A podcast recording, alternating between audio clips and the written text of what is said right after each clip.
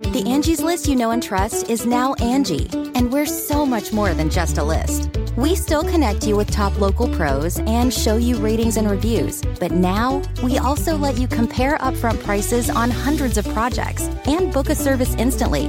We can even handle the rest of your project from start to finish.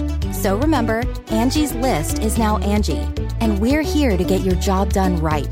Get started at Angi.com. That's A N G I, or download the app today.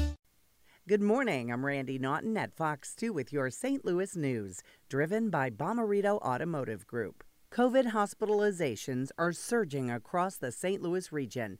713 patients are being treated in area hospitals. The St. Louis Metro Pandemic Task Force says it hasn't seen numbers like these since January. There's been more than 78% increase in cases since last month. 114 new patients were admitted yesterday.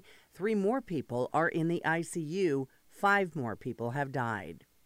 More people are searching for COVID testing and vaccines.